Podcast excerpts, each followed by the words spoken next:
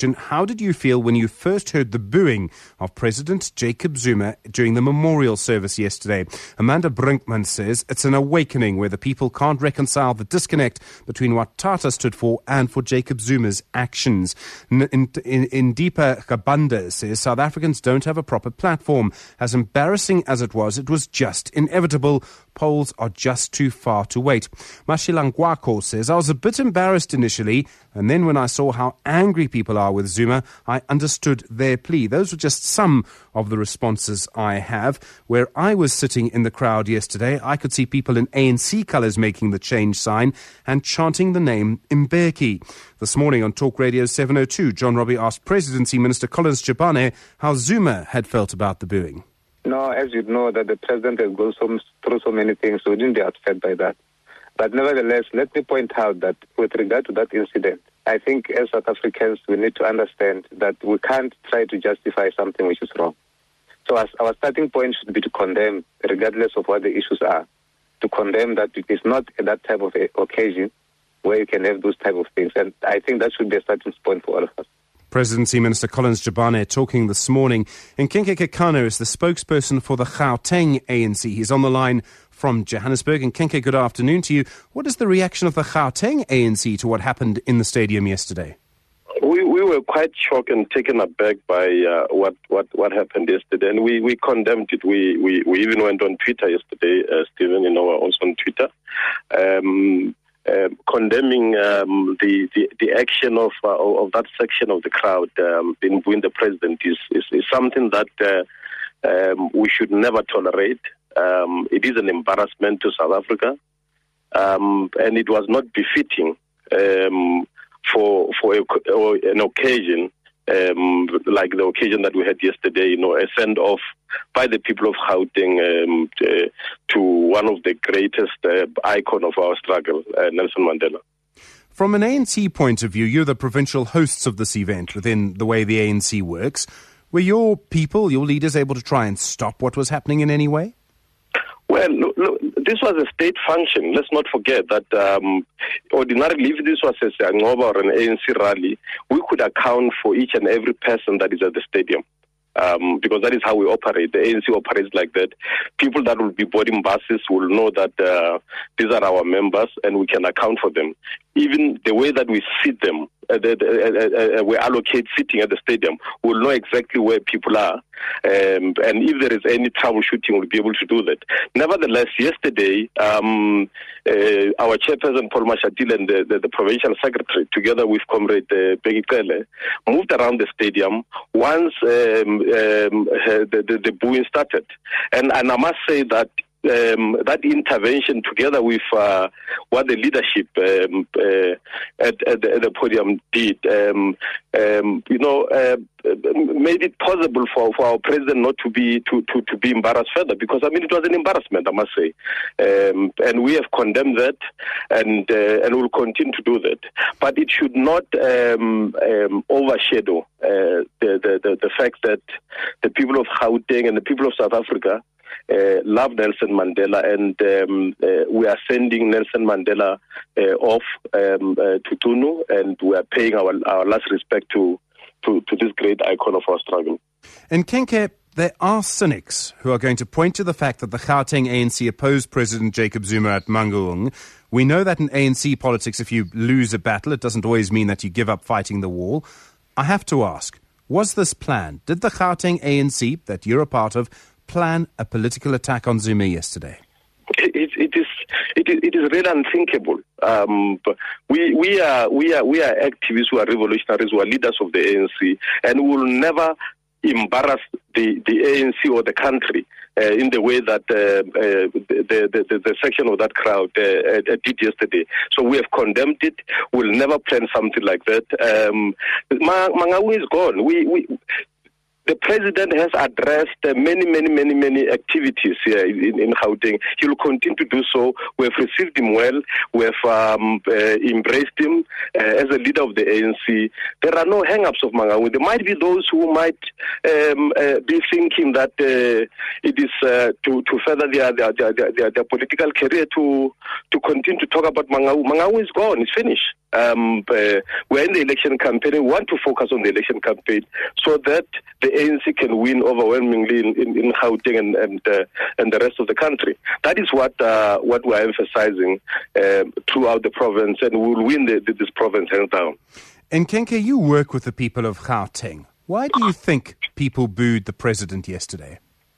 It is it is something that is really puzzling to me, I must say, because um, um, but, but, just to point out that many of our members, and, and it's something that we've apologized to them, many of our members were disappointed that they could not make it. Um, because there were logistical problems. Um, uh, uh, because remember, this is a state event. This is not an ANC Gauteng event. This is not an ANC ev- uh, uh, event. It is a state event, and we play a supportive role. But unfortunately, many of our members uh, who have been, because we would have loved to see that stadium full, regardless of the rain. We could have pulled it off, but unfortunately, the logistics were not uh, in our favor, and, and and and and that that is how how it is. We are determined to ensure that the, the, the legacy of Nelson Mandela lives on uh, in, in, in, the province and in the country as a whole. And uh, that is what we're, we're, going to continue to do as, uh, as, as, our leadership. And we'll continue to preach for, for, for tolerance. We'll continue to preach for discipline because that is what Nelson Mandela um, uh, symbolizes in, in our struggle for, for liberation and Kekana, the spokesperson for the ANC in Gauteng. Thank you for that. Listening to that is Professor Somadoda Fikeni. Professor Fikeni is not only a political analyst, he's also a chair of the South African Heritage Agency, which means he's an expert on some aspects of South African culture as well. Professor Fikeni, good day to you. Thank you for your time on the Midday Report. There is now a discussion about whether it is ever right to use a memorial service like yesterday's event to vent frustration about present day political issues. In your view, within the whole gamut of South African culture, were the people who booed simply wrong to do what they did? Well, I think the context and the event was completely not the right space where to express frustration of any kind. It was just a poor sense of place by those who actually protested or booed the president. They may have the grievances, they may have even valid issues to raise, but the space itself was not the right place in full glare of the world uh, which was watching the event. Why do you think it happened? Well, it's very difficult to tell, except to say that we are in an election season. I'm sure some of the parties may want to use this period to make their point. You also have a slew of policies such as the e-tolling, which has just come in a week before. And you also had all the reports which had been in the mainstream media on Nkandla on some of the departments and corruption reports. So that was the backdrop of this particular death of Madiba. Therefore, it might as well be that some sections of the crowd, in their poor judgment, in a sense of context, were saying that Madiba and all the adulations around him reminded them of what they were missing in the current context because we are indeed having a very toxic political environment of polarization which is reaching poisonous levels. And that in itself is beginning to express itself as it is the case in the stadium and as you see in the Western Cape, people are throwing human waste as part of their expression. That in is also a reflection of a bigger psychological uh, you know, challenge in the country. We had the president being booed yesterday, and perhaps the biggest international stage he and South Africa will ever face. You're saying this is part of a much longer process. Are you pointing to what looked like the planned walkout when Thabo Mbeki was speaking? This is a political tactic which we have seen before.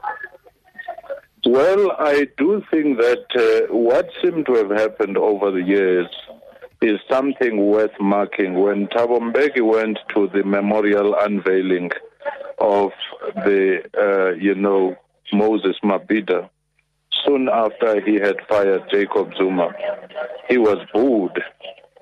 And such gestures were shown. At that time, there was not a strong, united condemnation of such actions. It went on to the burning of his t-shirts bearing his face. It went on to the booing in several other meetings and the disruptions.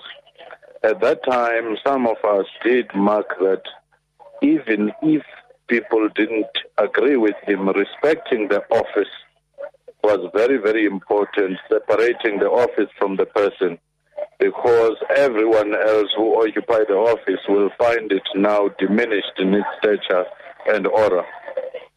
Some people have suggested this is a turning point, that in some way President Jacob Zuma is always going to be weaker now. Do you think that's accurate?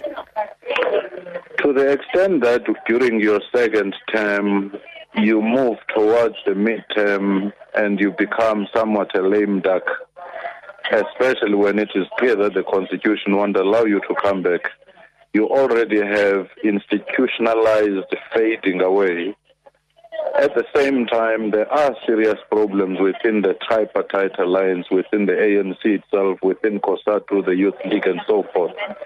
And I'm sure President Zuma will start worrying about these, defining his legacy that the fragmentation seemed to have deepened at the time when he was presiding.